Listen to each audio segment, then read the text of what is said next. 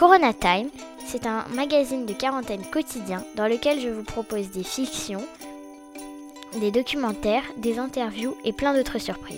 Bonne écoute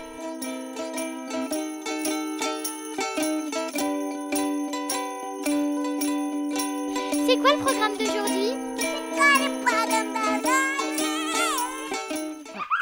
Bonjour, bienvenue sur Corona Time.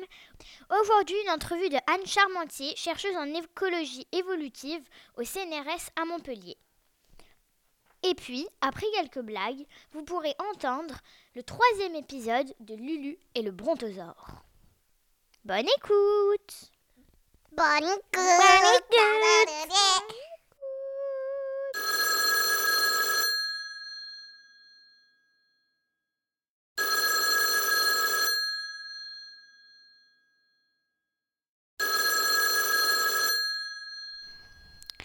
Bonjour. Bonjour Louise. Euh, Est-ce que tu peux nous dire comment tu t'appelles? Oui, je m'appelle Anne Charmentier. D'accord. Et euh, qu'est-ce que c'est ton métier?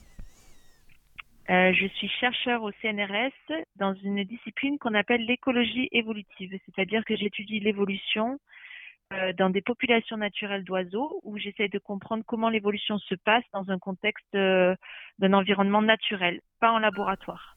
D'accord. Et euh, du coup, euh, je sais que tu as un projet par rapport à des mésanges à Montpellier. Est-ce que tu peux nous dire un peu plus précisément? Euh, oui, alors moi je m'intéresse euh, au processus d'évolution et au processus écologique qu'on peut observer dans des populations naturelles d'oiseaux. Euh, pendant pas mal d'années, j'ai étudié comment les oiseaux s'adaptent au changement climatique. Et puis ces dix dernières années, on a initié un nouveau projet qui porte aussi sur les changements globaux, mais plus vraiment sur le changement climatique, mais plutôt euh, sur la dimension de l'urbanisation, du fait qu'on a des milieux naturels qui disparaissent euh, assez vite et qui sont transformés en des milieux urbains très artificiels. Et on cherche à comprendre comment les oiseaux peuvent s'adapter, est-ce qu'ils s'adaptent à ces milieux très artificiels que sont les villes. Et pour ça, j'étudie un oiseau en particulier parce qu'il est très présent en ville et facile à étudier, c'est la mésange charbonnière. D'accord. Et est-ce que tu pourrais nous dire euh, à quoi ça ressemble une euh, mésange? Comment on peut les reconnaître? Oui, alors euh, une mésange, c'est un petit passereau euh, qui fait, qui est très léger puisqu'il pèse euh, moins qu'une lettre postale, par exemple. Euh, donc ils sont petits et légers. Et la mésange charbonnière, quand vous la voyez s'envoler, vous allez peut-être voir un flash de jaune parce que elle a, du jaune sur le ventre, mais surtout elle a le dessus de la tête et la cravate très noir, et puis les joues blanches. Euh, donc, euh, on peut parfois la confondre avec la mésange bleue ou d'autres mésanges, mais euh, la mésange charbonnière est vraiment celle qui a la tête et la cravate le plus noir, et elle est assez grande pour une mésange. D'accord, merci. Est-ce que, euh, du coup, vous avez vu que les mésanges des villes étaient différentes des mésanges de la campagne? Oui, alors on a vu effectivement quand on a commencé à étudier les mésanges, on avait beaucoup de données sur les mésanges en forêt et on savait pas grand-chose des mésanges des villes. Et la première approche, ça a été de dire, ben, on va mesurer euh, leur morphologie, c'est-à-dire leur taille. euh, on va mesurer aussi leur, on va regarder leur comportement et on va regarder leurs euh, paramètres de reproduction. Et tous les traits, tous les caractéristiques des oiseaux qu'on a regardés en ville, eh bien, ils étaient finalement très différents de ce qu'on trouvait en forêt. Alors, je peux donner quelques exemples. Par exemple, les oiseaux en ville, eh ben, ils sont plus petits. Ils ont une taille plus petite et ils sont aussi plus légers et ils ont aussi des ailes et des queues qui sont plus petites par rapport à la longueur de leur corps. Ensuite, si on regarde leur reproduction, eh ben, en ville, les oiseaux, ils se reproduisent plus tôt. Euh, par exemple, à Montpellier, ils se reproduisent quatre jours plus tôt qu'ils ne vont se reproduire dans une forêt euh, à 30 km au nord de Montpellier. Et aussi, ils, ils pondent moins d'œufs. Ils ont des plus petites pontes. Donc, euh, ils vont avoir des pontes qui vont être deux œufs plus petits. euh, donc, par exemple, en forêt, il y aura à peu près neuf œufs euh, en moyenne euh, dans une nichée de mésanges charbonnières, alors qu'en ville, il n'y en aura plus que sept ou sept et demi en moyenne. Et puis, pour finir, on regarde aussi les comportements.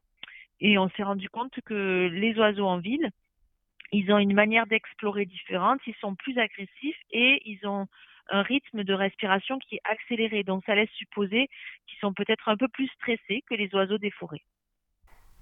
D'accord, merci. Et est-ce qu'on sait à quoi c'est, enfin, plus précisément, par exemple, euh, pourquoi, qu'est-ce qui fait que les mésanges des villes sont plus petites ou...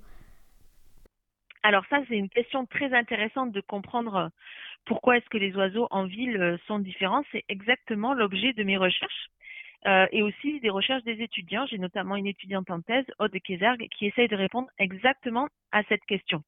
Donc, ce qui nous intéresse, c'est de savoir si les oiseaux, ils sont par exemple plus petits en ville parce que ça les aide. Donc nous, en termes d'évolution, on va dire que c'est adaptatif. C'est-à-dire que s'ils étaient plus grands, ils arriveraient peut-être euh, moins bien à survivre ou moins bien à se reproduire en ville. Pour l'instant, on n'a pas réussi à démontrer ça. Donc on a l'impression que ces différentes caractéristiques, elles sont plutôt dues à des contraintes. Par exemple, ils sont plus petits parce qu'ils n'ont pas assez à manger et que ça les aide pas forcément à mieux survivre en ville. Mais c'est des c'est des questions qui sont en cours d'exploration parce que ça a pris déjà beaucoup de temps de décrire les différences dans les caractéristiques et maintenant on essaye de comprendre euh, d'où viennent ces différences et est-ce qu'elles euh, sont euh, par exemple expliquées par des gènes différents. Ça, ça, ça c'est des travaux qui sont encore en cours.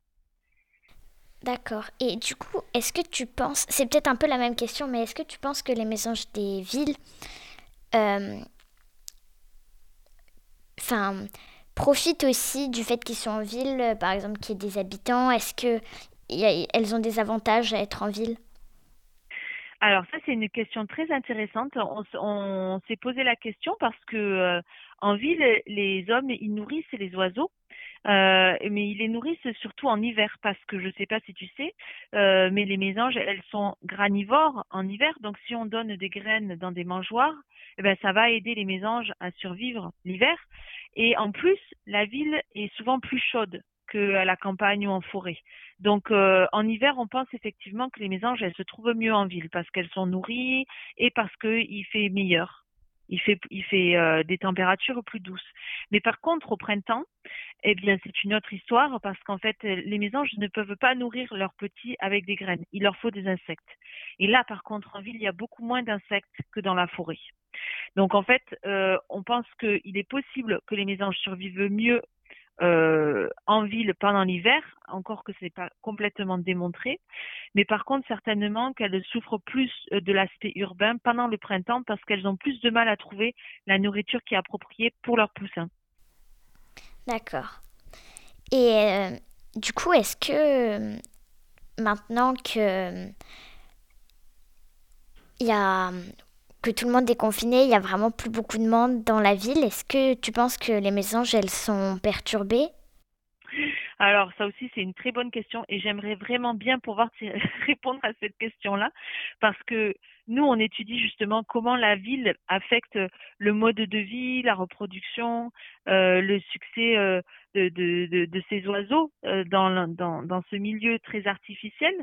Euh, et donc cette année est complètement euh, exceptionnelle. Pour nous, on peut considérer que c'est comme une expérience euh, à échelle très très grande. Alors malheureusement, c'est une expérience qu'on peut dire sans contrôle parce que partout il y a le confinement, donc on ne peut pas vraiment comparer les zones qui sont non confinées aux zones confinées. mais l'autre problème, c'est que nous, en tant que chercheurs, on est aussi confinés. Alors, pour l'instant, on n'a pas le droit d'aller étudier les oiseaux dans la ville ou dans la forêt. Euh, c'est en cours de discussion avec nos employeurs parce qu'on essaye de leur euh, de les convaincre que c'est très important de récolter ces données parce que c'est une année exceptionnelle et que dans quelques semaines il sera trop tard parce que là en ce moment en ville il y a déjà des poussins et on ne sait pas combien il y en a et on ne sait pas où il y en a parce qu'on ne peut pas aller ouvrir nos nichoirs. Donc euh, si j'arrive à obtenir une autorisation et à faire du terrain et à récolter ces données, peut-être qu'on pourra refaire une capsule dans quelques mois et je pourrais te, donner ces réponses-là. Mais pour l'instant, personne en France ne peut étudier euh, les, les, mésanges, euh, je pense, personne, parce, parce que les chercheurs sont confinés. Donc malheureusement, j'ai pas de réponse. D'accord. Et du coup, nous, on a une mésange dans notre jardin, dans un nichoir. Et on voulait savoir combien de poussins elle pouvait avoir euh, en moyenne. Alors, dans le nichoir, est-ce que, est que ton nichoir, il a une petite porte que tu peux ouvrir? Non. Ah, Parce que comme tu as un papa qui est ornithologue et qui a un, permis de bagage des oiseaux, il aurait été autorisé, lui, à ouvrir le nichoir et à regarder à l'intérieur.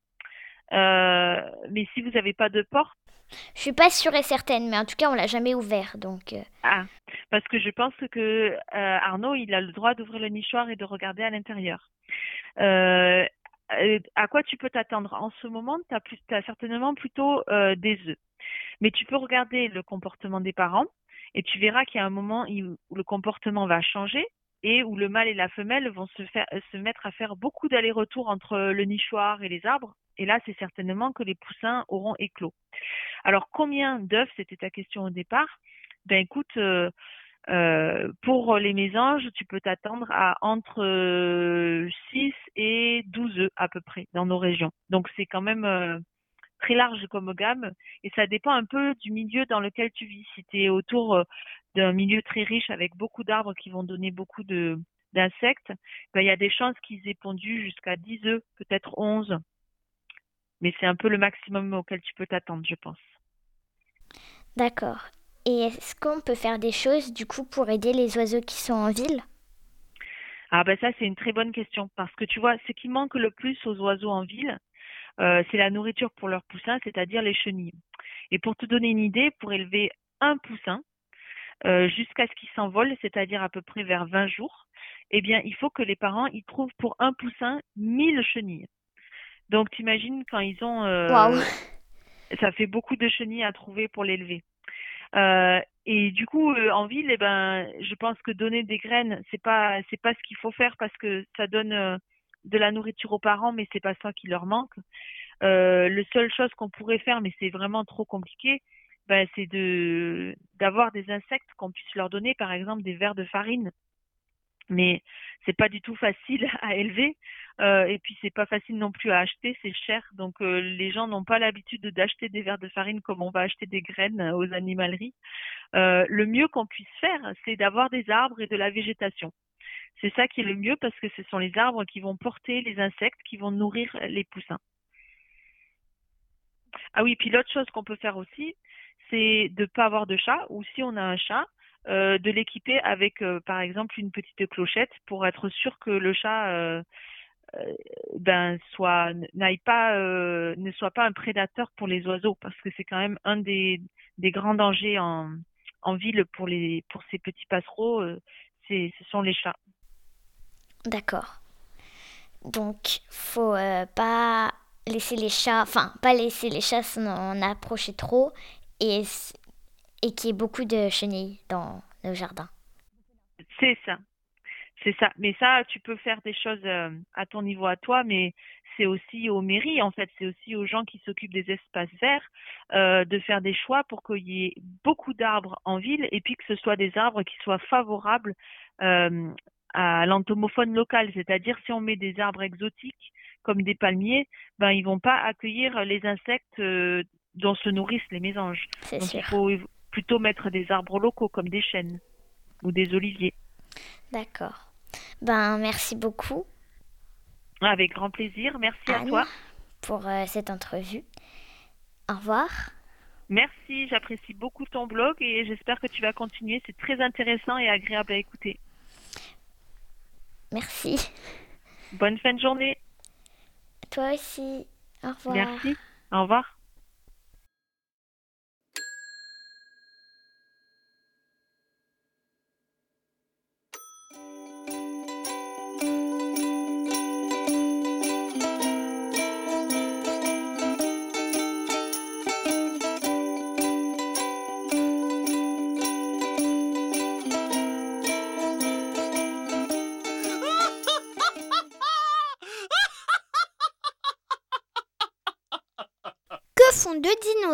Qui n'arrivent pas à se décider Je sais pas. Un tirage aux sorts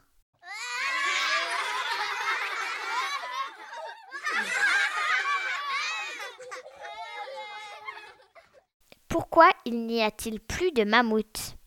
J'en ai aucune idée. Ben parce que il n'y a plus de papoutes.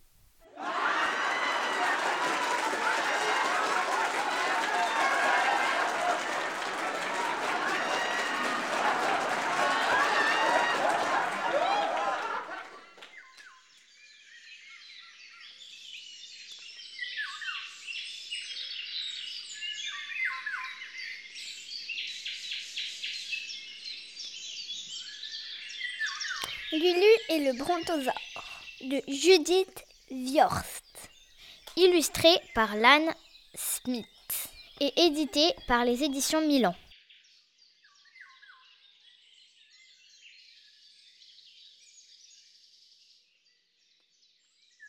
Pour son anniversaire, Lulu veut un brontosaure, rien que pour elle.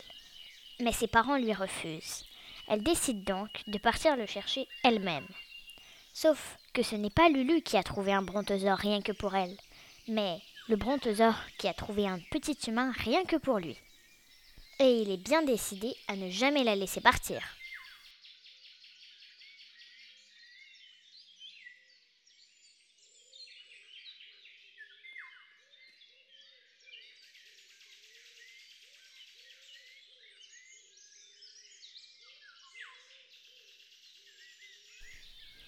Le brontosaure cueillait des feuilles et les offrait à Lulu. Elle les prenait et les jetait au loin avec colère. Un simple non merci suffirait. Commenta le brontosaure. Et j'ai vraiment bien aimé quand tu as dit s'il te plaît tout à l'heure. Alors, s'il te plaît, s'il te plaît, s'il te plaît, laisse-moi, s'il te plaît, rentrer chez moi. Hurla Lulu. Tes hurlements me font mal aux oreilles. Dit le dinosaure. Mais je dois avouer que, même si tu me l'avais demandé doucement et gentiment, je t'aurais quand même gardé avec moi.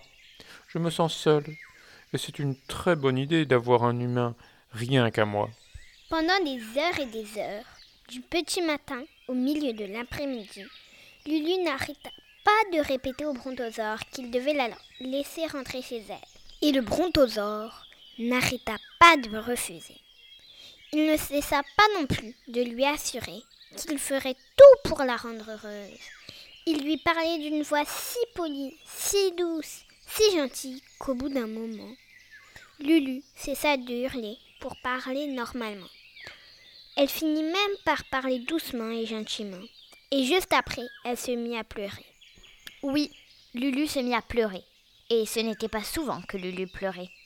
Elle préférait hurler à faire exploser les ampoules et tout le reste. Mais là, tout de suite, elle ne se sentait pas d'humeur à hurler. Elle se sentait d'humeur à pleurer. Alors elle pleura, encore et encore. Le brontosaure fut bientôt tout trempé de larmes. Il attendit patiemment pendant que Lulu continuait de l'arroser de larmes. Puis il attendit encore que le sol soit tout imbibé autour de lui et il dit Je regrette de te faire pleurer comme ça, mon petit humain, mais je ne changerai pas d'avis.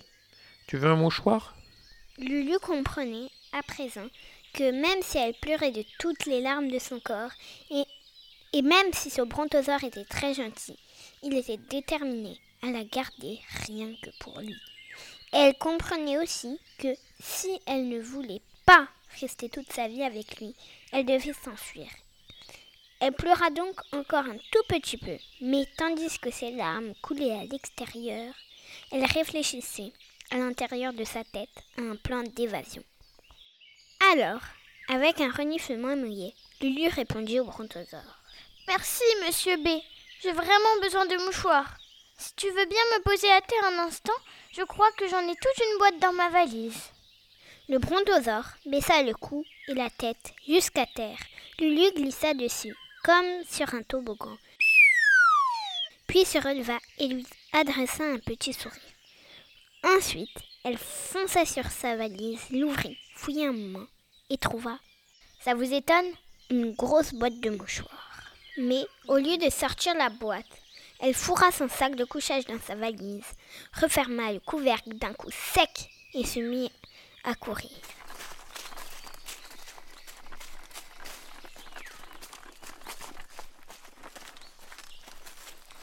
Le brontosaure resta figé, comme cloué au sol.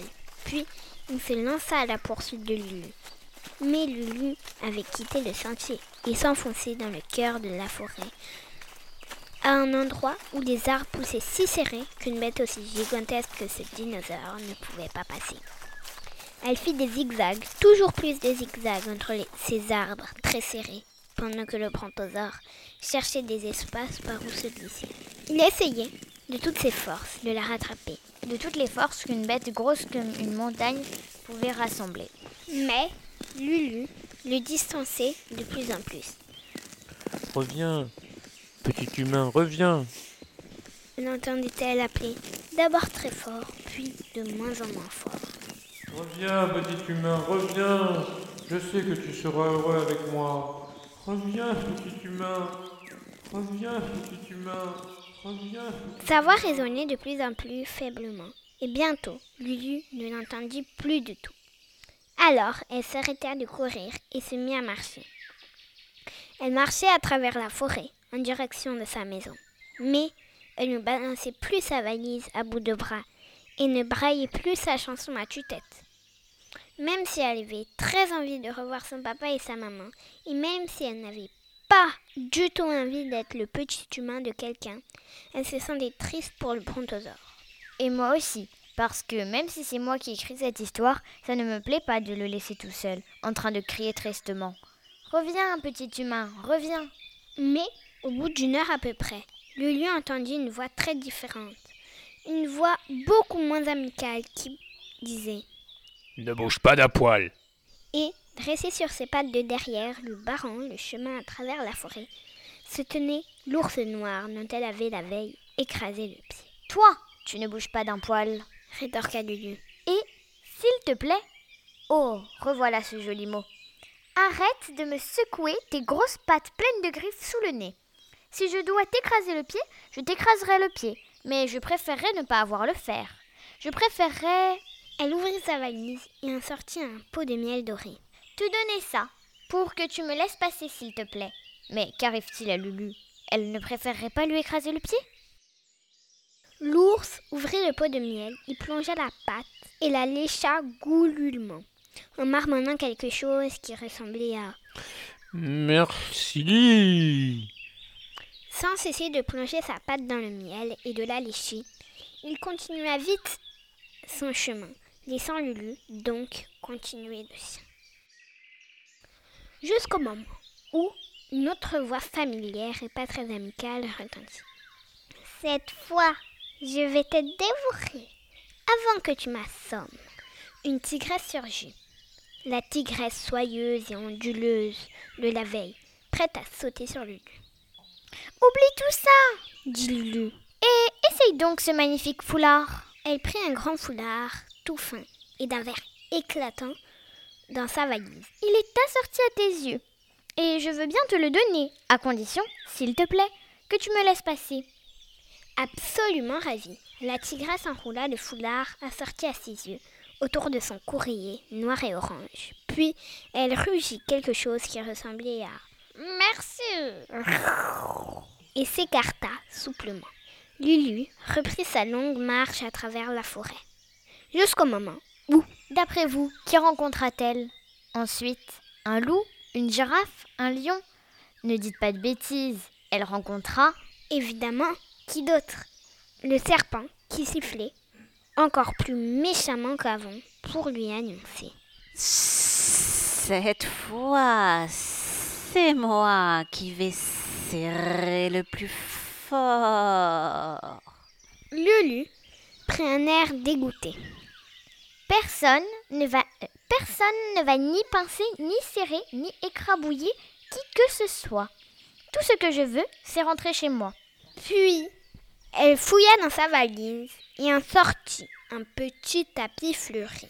Il est pour toi si tu veux bien, s'il te plaît, t'écarter de mon chemin. Un petit tapis tout doux pour te reposer dès que tu seras fatigué. Le serpent prit le tapis dans sa bouche et essaya Enfin, je crois qu'il essaya. de dire merci à Lulu. Mais c'est difficile d'en être sûr, vu qu'il avait le tapis plein la bouche. Quoi qu'il en soit, le serpent partit en ondulant là où peut aller un serpent. Et Lulu continua son chemin à travers la forêt.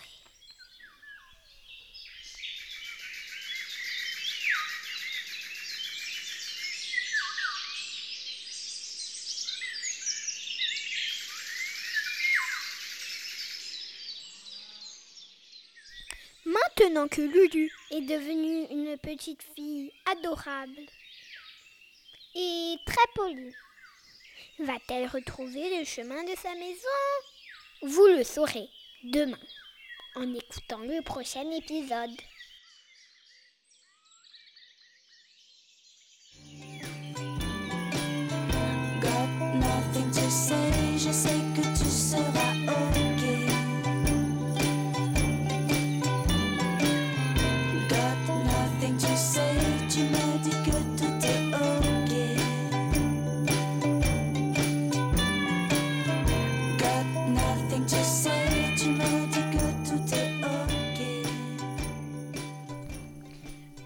Voilà, Corona Time, c'est fini pour aujourd'hui. J'espère que vous avez passé un bon moment, que vous avez appris beaucoup de choses. Et on se retrouve demain. À bientôt. À bientôt.